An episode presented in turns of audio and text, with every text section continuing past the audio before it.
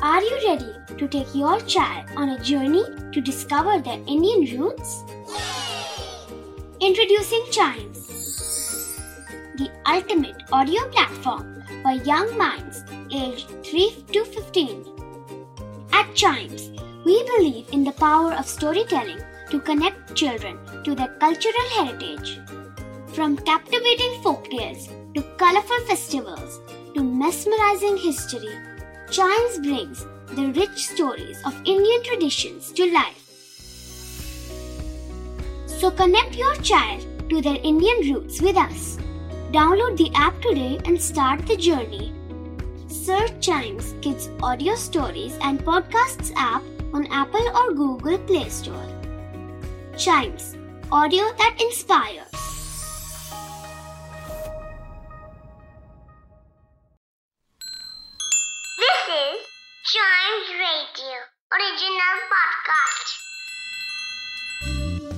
विक्रम बेताल को पेड़ से उतारकर जब भी साधु के पास ले जाने को निकलते तो बेताल एक नई कहानी सुनाना शुरू करता। आइए सुनते हैं उनकी एक कहानी।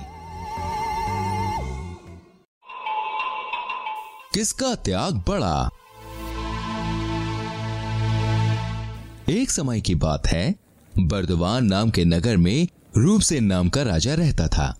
एक दिन दोपहर में राजा अपने कमरे में आराम कर रहा था। तभी उसे दरबार में कुछ शोर सुनाई दिया।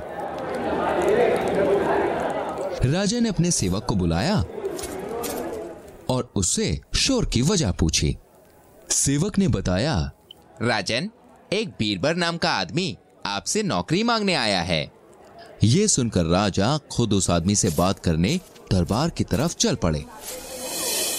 राजा ने पूछा कहो बीरबर तुम किस काम में माहिर हो? बीरबर ने बताया राजन मैं आपका रक्षक बनके दिन रात आपकी रखवाली करना चाहता हूँ। राजा ने बोला मंजूर है। कितनी तनख्वाह लोगे? बीरबर ने कहा हर महीने मैं आपसे एक हज़ार सोने के सिक्के लूँगा। दरबार में सभी लोग ये सुन के हैरान रह गए। एक रखवाला इतने पैसे मांग रहा है। राजा ने फिर पूछा तुम्हारे घर में कितने लोग हैं? बीरबर ने बताया हम चार लोग हैं राजन मेरी पत्नी एक लड़का एक लड़की और मैं. राजा ने बीरबर की बात मान ली और उसे नौकरी पर रख लिया। बीरबर दिन रात राजा की रखवाली करता और जो तनख्वाह पाता उससे वो पहले जरूरतमंद लोगों को खाना खिलाता और आखिर में जो कुछ बचता, उससे अपना परिवार पालता। बीरबर के इस दयालु स्वभाव की वजह से राजा आँखें बंद करके उस पर भरोसा करने लगे। एक रात, राजा अपने कमरे में चैन की नींद सो रहे थे और बीरबर कमरे के बाहर पहरा दे रहा था। तभी अचानक दूर कहीं से एक औरत के रोने की आवाज़ आने लगी। राजा चौंक कर उठा। उसने बीरबर को बुलाया और आदेश दिया। बीरबर पता लगाओ इतनी रात को कौन रो रहा है। बीरबर आवाज़ का पता लगाने निकल पड़ा। राजा को भी कुछ शक हुआ और वो भी बीरबर के पीछे पीछे चल पड़े। आवाज़ का पीछा करते हुए दोनों एक सुनसान मैदान में पहुँच गए। मैदान में पहुंचकर राजा ने देखा कि एक औरत सफ़ेद रंग की साड़ी पहन के तेज आवाज़ में रो रही है। बीरबर औरत के पास गया और राजा पास में एक पेड़ के पीछे छिपकर उन्हें देखने लगा। बीरबर ने पूछा, कौन हो तुम? और रात में ऐसी सुनसान जगह पर क्यों रो रही हो? मेरा नाम राजलक्ष्मी है।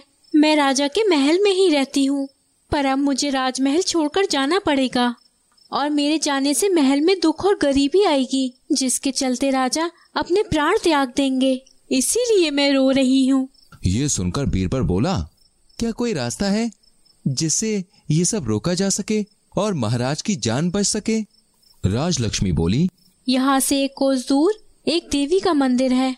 अगर तुम उस देवी के मंदिर में अपना सब कुछ दान दे दो और सब कुछ छोड़कर अपने परिवार के साथ अपनी पूरी ज़िंदगी मंदिर की सेवा में लगाओगे तो राजा का राज सौ साल चलेगा। ये सुनकर बीरबल लौट चला। राजा भी छिपकर उसके पीछे पीछे चल पड़े।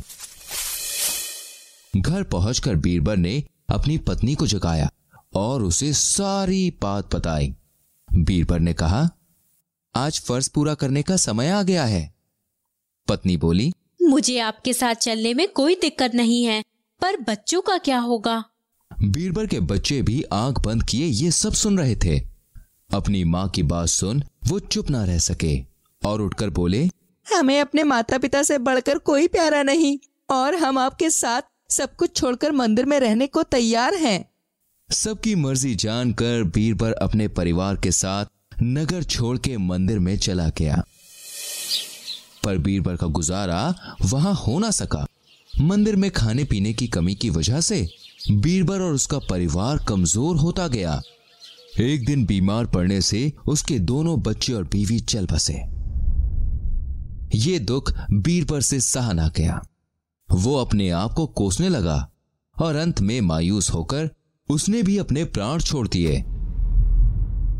जब राजा रूप सिंह को यह बात पता चली तो वो सब कुछ छोड़ के भागे भागे मंदिर की तरफ़ गए। मंदिर पहुंचकर अपने सेवक की ये दशा देखकर उनसे रहा ना गया और वो भी अपने प्राण लेने पर उतारू हो गए। पर तभी मंदिर की देवी प्रकट हुई और उन्होंने राजा को अपने प्राण लेने से रोक लिया। देवी बोली राजन तुम्हारा अपने सेवक के लिए ऐसा प्रेम देखकर मैं बहुत खुश हुई। बताओ तुम्हें क्या वरदान चाहिए? राजा बोला देवी अगर आप सच में मुझे कुछ देना चाहती हैं तो बीरबल और उसके परिवार को फिर से जीवित कर दीजिए। देवी ने आशीर्वाद दिया और बीरबल और उसका परिवार जी उठा।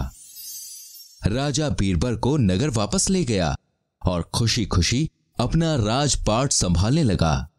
कहानी खत्म हुई और बेताल के सवाल पूछने की बारी आई। बेताल बोला, राजन, इस कहानी में बीरबल उसका परिवार और राजा तीनों ही बहुत भले थे। पर इन सब में सबसे बड़ा त्याग आप किसका मानेंगे? सवाल सुन के विक्रम बोले, बीरबल और उसके परिवार का त्याग सच में बड़ा है, पर बीरबल ने अपना सब कुछ अपने कर्तव्य के लिए त्यागा, जो उसका धर्म भी था। वहाँ राजा ने अपने प्राण अपने सेवक के लिए देने की कोशिश करी, जो सच में बड़ी बात है, क्योंकि सेवक के लिए जान देना राजा का कर्तव्य नहीं था। इसलिए राजा का त्याग बड़ा हुआ। और जवाब सुनकर बेताल फिर से पेड़ की तरफ़ उड़ गया।